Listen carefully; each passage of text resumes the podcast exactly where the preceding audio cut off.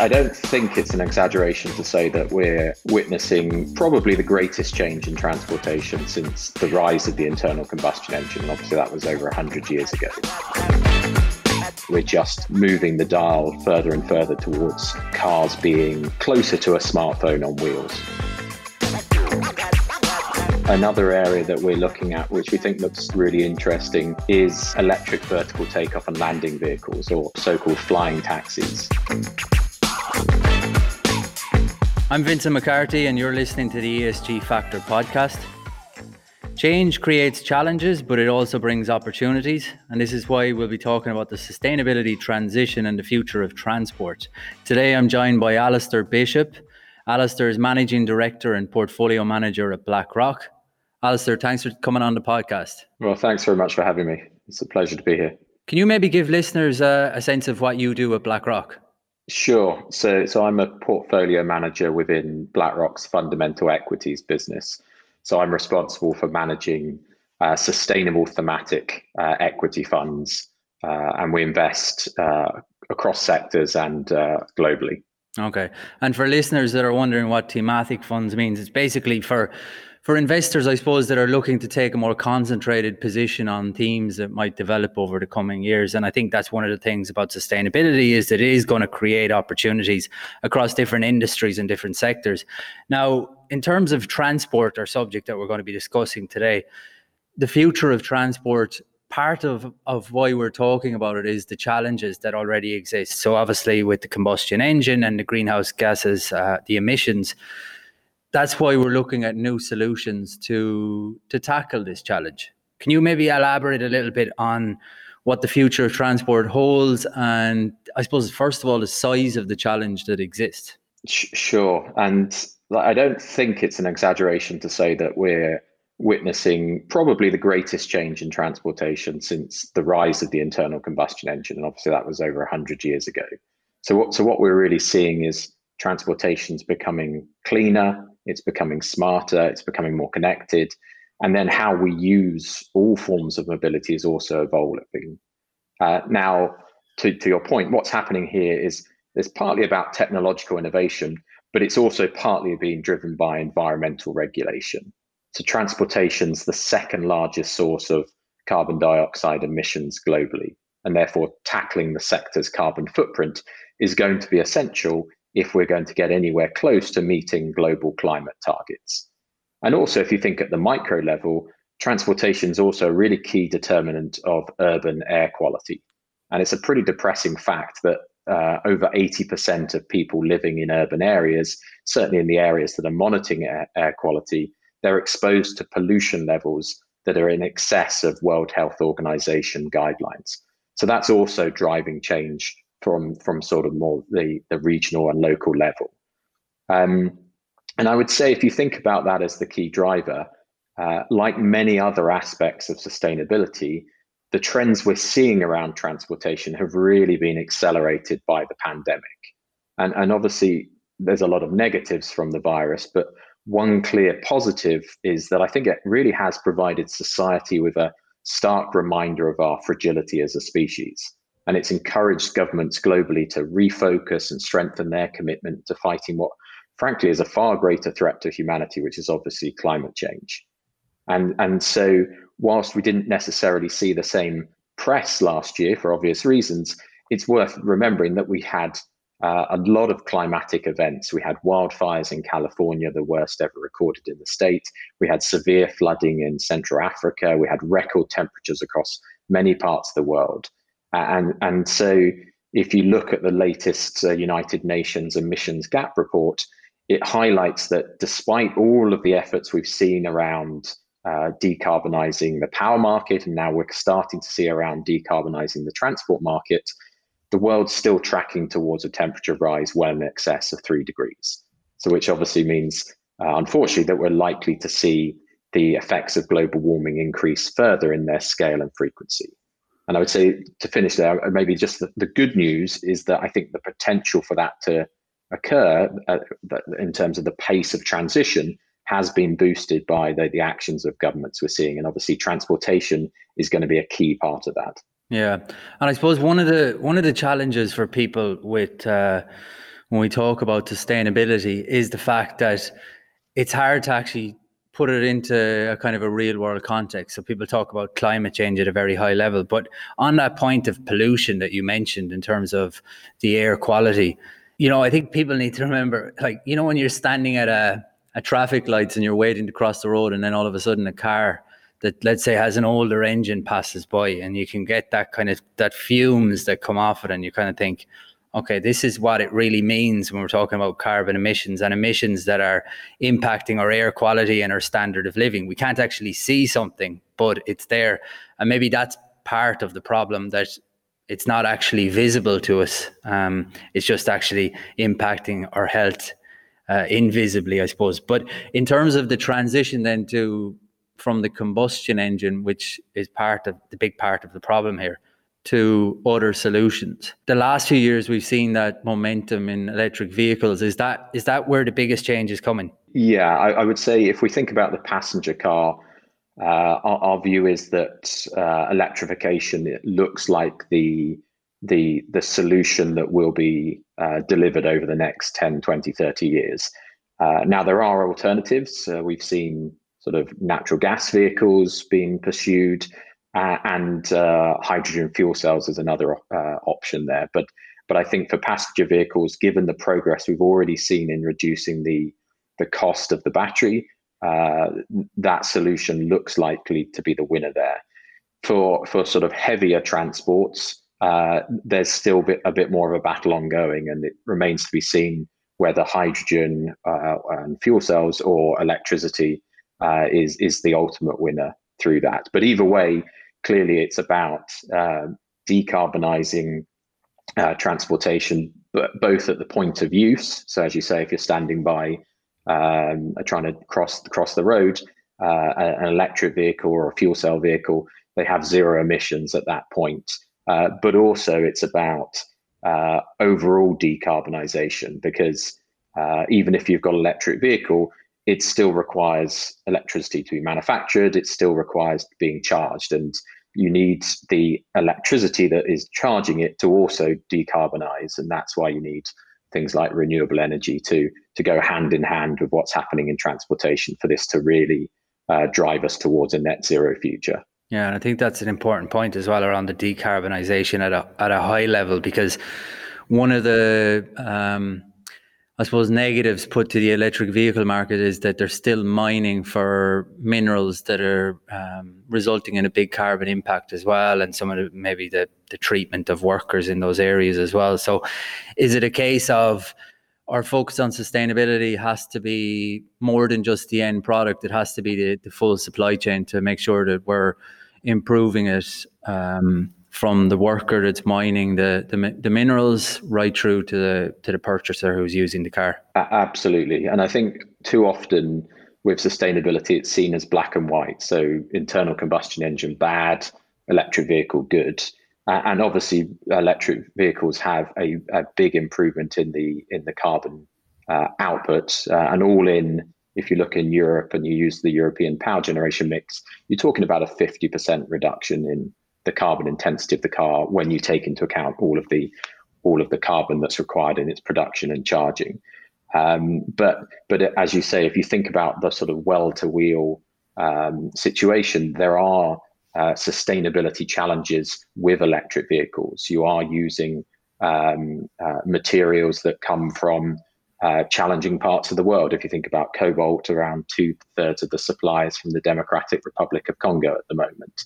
Uh, and so there is a need throughout the supply chain to ensure that um, that this transition is happening in a sustainable uh, fashion uh, with sort of high uh, uh, environmental, social, and government standard governance standards. And you mentioned regulation at the start and the impact that that's having, but there's more need to be done because I suppose we're talking about such a fundamental shift. And at a government level as well, we're talking about a rebalancing of how resources are used. So obviously the fossil fuel industry has big subsidies? Do we need to see to see a shift in terms of how those subsidies are used?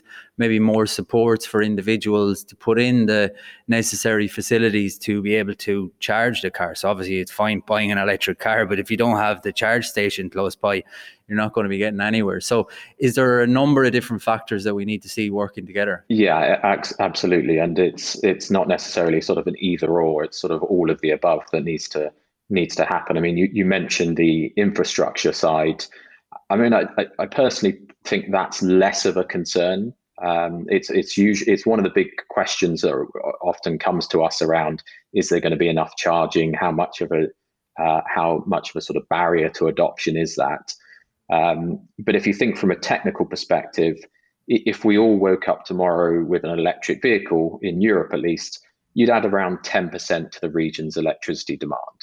Um, so that that feels like that is uh, an, a manageable increase in electricity demand. For the clearly, you will need investment, but given the timeline we're looking at, uh, I, I, think that is entirely possible. I suspect if we were doing this podcast 100 years ago, we'd be worrying about are there going to be enough uh, petrol stations? Um, and, and so I'm somewhat of the view that uh, if there's demand for uh, the, sort of charging points, those charging points will will be uh, invested and built. Uh, but but absolutely, it still needs to happen. And then if you think about uh, driving the adoption to uh, electric vehicles um, over the medium and long term, uh, it will be driven by relative economics, societal pressure.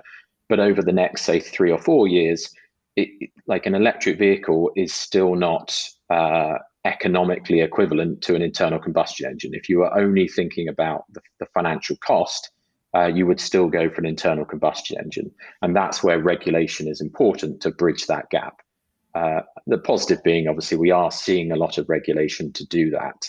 Uh, and if we look uh, ahead, we have the European Green Deal, we have a new China five year plan, we have a new administration in the US. And all, so all of those are likely to provide uh, additional support measures uh, which will drive that adoption uh, over the coming years.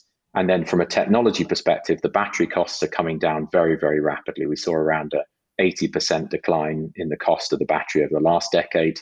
And so, at the current uh, rate of change, we do think the electric vehicle will reach parity with the internal combustion engine by the middle of this decade. And, and at that point, we would expect a, to see a further acceleration in the rate of uh, electric vehicle adoption. And in terms then of the rate of adoption, is there a point where you can envisage a situation where the majority of the vehicles are on the road that are are electric vehicles, so that we reach a point in the future potentially where the combustion engine car is almost like a vintage model? Yeah, uh, absolutely. So uh, if you think of today, um, less than 1% of the global light vehicle fleet is currently electrified. So we've obviously got a long way to go there. And, and it will take some time because you have to uh, really start shifting out uh, uh, the existing car fleet. And typically, cars last 10 to 15 years. So there is a sort of a natural transition period.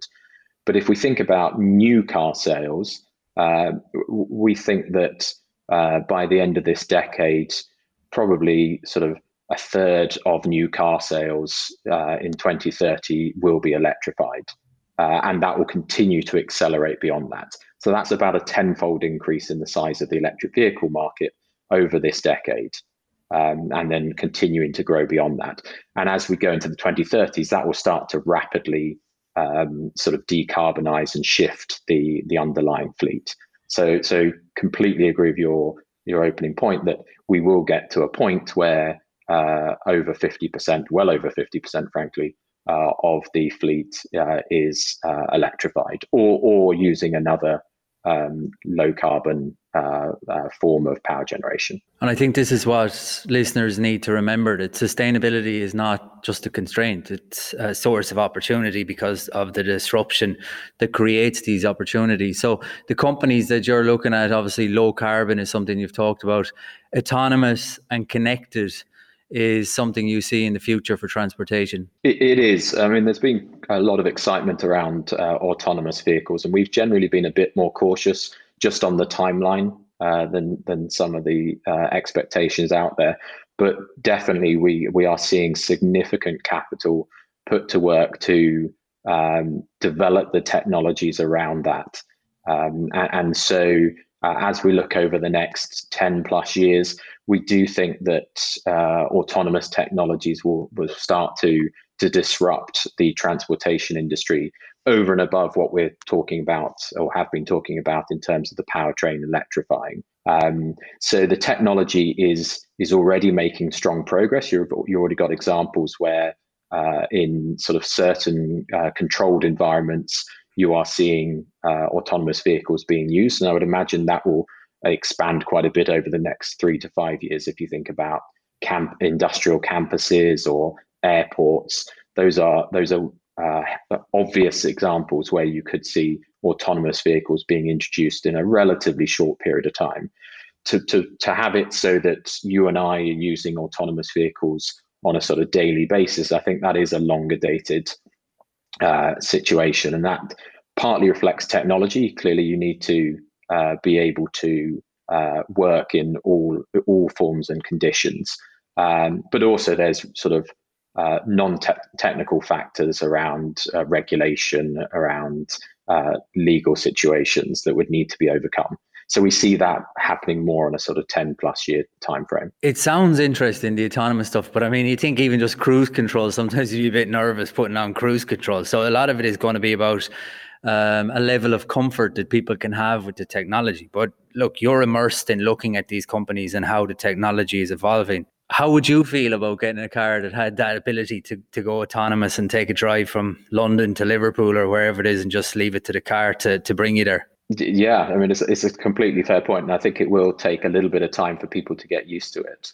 Uh, and actually, that means that when you think about the technology level to create adoption, it, it's not reaching a point where autonomous vehicles are as good as human ve- uh, drivers. It's going to be reaching a point where they are dramatically better than human drivers because uh, there will be that much higher scrutiny uh, on any time a autonomous vehicle crashes. Uh, it'll be all over the media, etc. Whereas obviously that's not the case every time uh, there's a hu- human failure uh, as it relates to uh, to driving. So I think you'll you'll need to have a higher bar for autonomous vehicles uh, around safety before they are rolled out more broadly. Um, but but but certainly I can see myself in 10 years from now, uh, it becoming um, uh, a form of transport that, that you and I are starting to use. And then the connected element of it is that basically where all of the vehicles will be connected kind of through smart technology, I guess, so that it helps from a transportation perspective with respect to traffic and and those types of things. Yeah, exactly. And, and to some degree, it, it goes hand in hand with um, sort of a, advanced driving, but and then ultimately fully autonomous vehicles. That uh, if you start to create a an ecosystem of connected vehicles, they can share data uh, on things like traffic or, or road conditions, um, and, and, that can help uh, improve safety uh, for for everyone that's on the road. So I think that connectivity and that move towards cars being smarter and ultimately fully autonomous will, will very much go hand in hand. Now, to do that, you do need uh, investments in the infrastructure. Uh, so you're likely to need uh, the rollout of the 5G network, which is just starting to to happen in, in in many countries, because you do need to ensure that there's no sort of latency on the system. You obviously, if you think about being on a mobile phone, you can't have sort of blind spots uh, if you're moving towards being fully autonomous. Um, so uh, again, it won't happen overnight, but it, but it will uh, happen in increments. And so if you think about, I don't know when you last purchased a car, but uh, uh certainly the last car I bought, the the step change in technology from the car I bought previously was pretty dramatic. Um, and I suspect the next car I buy will again have a lot more features around connectivity, around safety, and, and so you'll you'll see that with every sort of life cycle of cars that we're just uh, moving the dial further and further towards uh, cars being uh, closer to a smartphone on wheels. And I suppose that then depends on having a proper internet infrastructure. So you talked about infrastructure, and I think in Ireland, um, most people would be familiar with our challenges around having good Wi-Fi, and and I think COVID has brought that into the into the mindset of most individuals because we're working from home. So it it does depend on having high quality Wi-Fi, doesn't it? You do need to have a good connection network. As I said, I think 5G is generally seen as being uh, the standard that would be that would be workable. But even within that, you need to to increase uh, the use of sort of edge uh, technology. So you really are uh, reducing that latency so that that a car can pick up signals uh, almost in real time. Um, so again, it, it's why uh, you're unlikely to see mass rollout uh, on a relatively short period of time, and this is something that will will almost organically happen, I think, over the next uh, one to two decades. And that's why we're seeing even Elon Musk pursue new ventures in the internet space, in space, um, which is going to be interesting to see. But from an investment perspective, one of the things you're trying to do is make projections into the future. So you're trying to come up with a model that can foresee how disruptive this area is going to be and what it means for the companies today, and to try and eff- effectively pick the winners. So one of the things that you've mentioned in the past is that disruption can often be underestimated. Do you have some examples on that? And what, what's your thinking around the disruption and the underestimation of it in, in this space? Yeah. So, I mean, this is really at the crux of thematic investing more broadly, in that uh, if you look through history um, across a, a, any sort of area of disruption, generally that disruption is uh, underestimated by the market. Either the technology sort of emerges and fails and, and disappears, or if it's successful, you you generally see that adoption happen at a more rapid pace than than people expect. Uh, and, and I think there's somewhat human nature here that it's very hard to predict a sort of a J curve timeline accurately uh, because you need to get that tipping point. So what you tend to see in forecasts, and we've seen this for many, many years on the renewable energy side in the power markets, consistently being underestimated. And I think we're starting to see it with electric vehicles in transportation, is that people assume that adoption happens in a sort of relatively linear fashion. So quite a straight line adoption curve. And, and really, that's just not how disruption happens.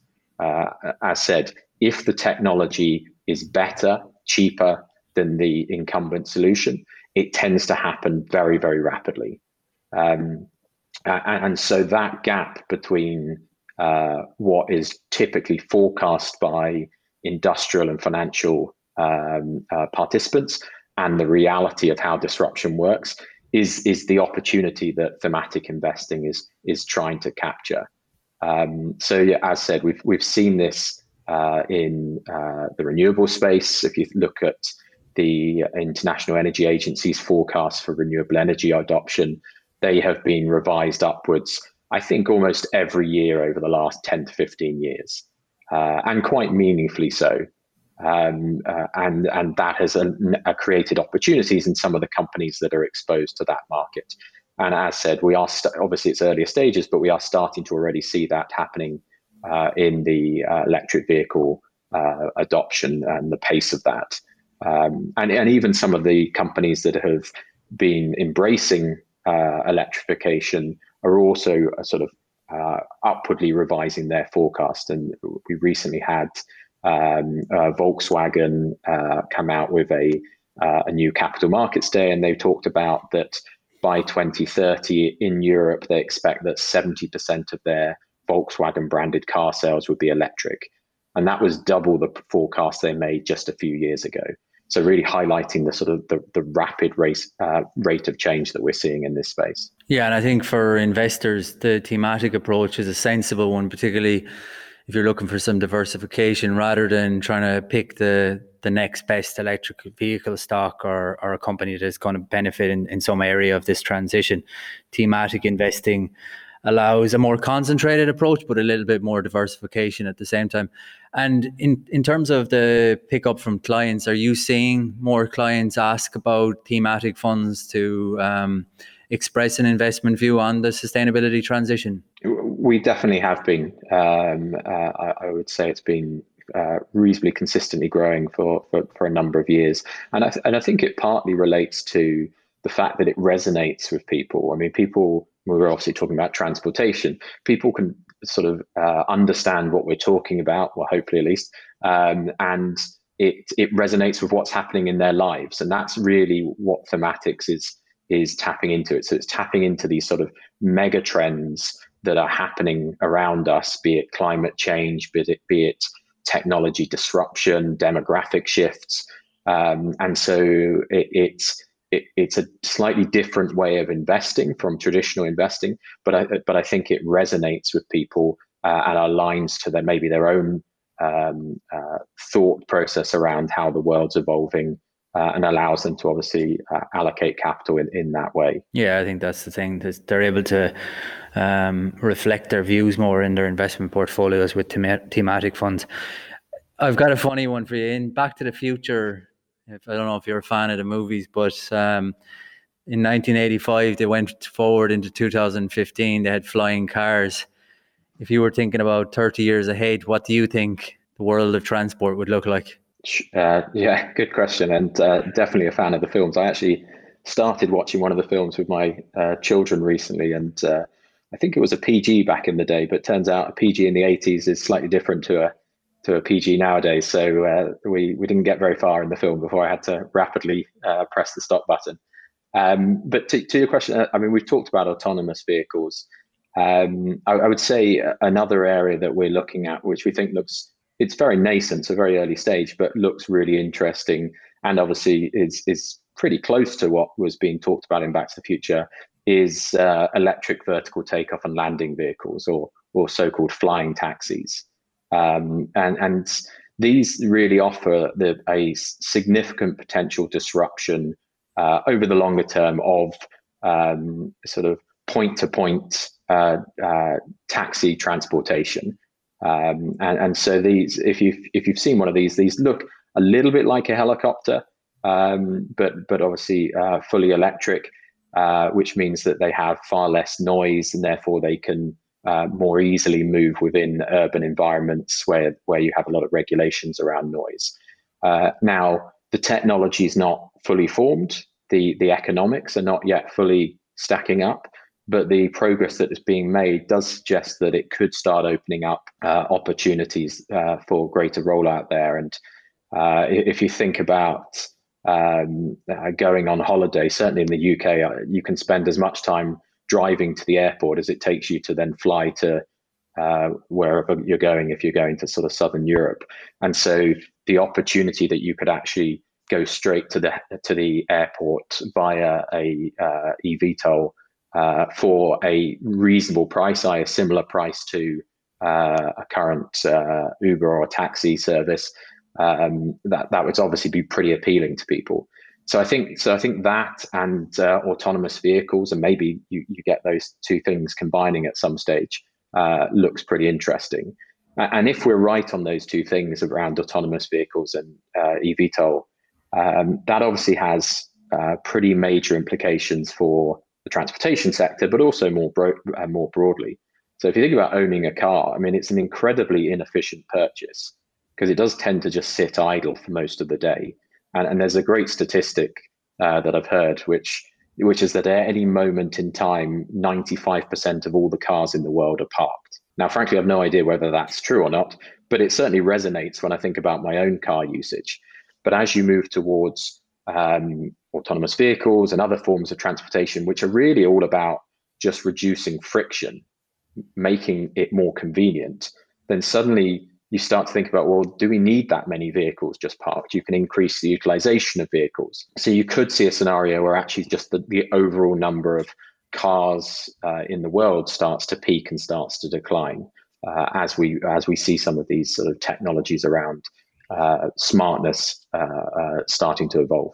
Yeah, I think that area is really interesting because, as you said, you're only using your a lot of people anyway are only using their cars for a small amount of time. So if you had in the future an autonomous uh, vehicle range and it's connected and you had some smartphone and you can say okay i need a car for for three hours press the button the car drives itself over takes you to wherever you need to go and drives itself back to the lot. That's what you call efficiency. And if we could get to that point in the next 10 years or so that would be really interesting Yeah, and obviously, and it may not be 10 years, but if we think over the next 20, 20 years or so, uh, that will also, coming full circle, help with the decarbonisation uh, story because uh, as as much as we're seeing huge progress on electrification, you do just have a lot of vehicles on the road, um, and the sort of the number of internal combustion engine vehicles on the road is still likely to rise uh, over the next five plus years, just because of the growth in the in the in the fleet, particularly in emerging markets.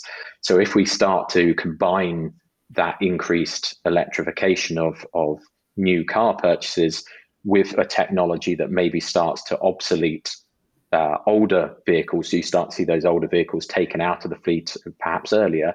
Obviously, that will uh, further accelerate the the shift uh, towards decarbonising transportation and sort of to a, a, net zero future. Yeah, and I think that's an excellent point to uh, to end the discussion on because it it sums up, I think, the challenge in this area because new cars, new combustion cars, are going to continually be added to the fleet. So we need to get to a stage where that's reducing at the same time as the electric vehicle fleet is increasing. So for me, it's a a really really interesting area, and I think. Um, it's something that has the potential to connect people with the subject of sustainability and help them understand that the transition that's happening is going to have a huge impact on their lives but also if they're investing for the future there's there's these types of things they need to understand to be part of these trends as we're going forward. So i really appreciate your time for coming on the podcast. Um, so thanks very much Alastair. No problem.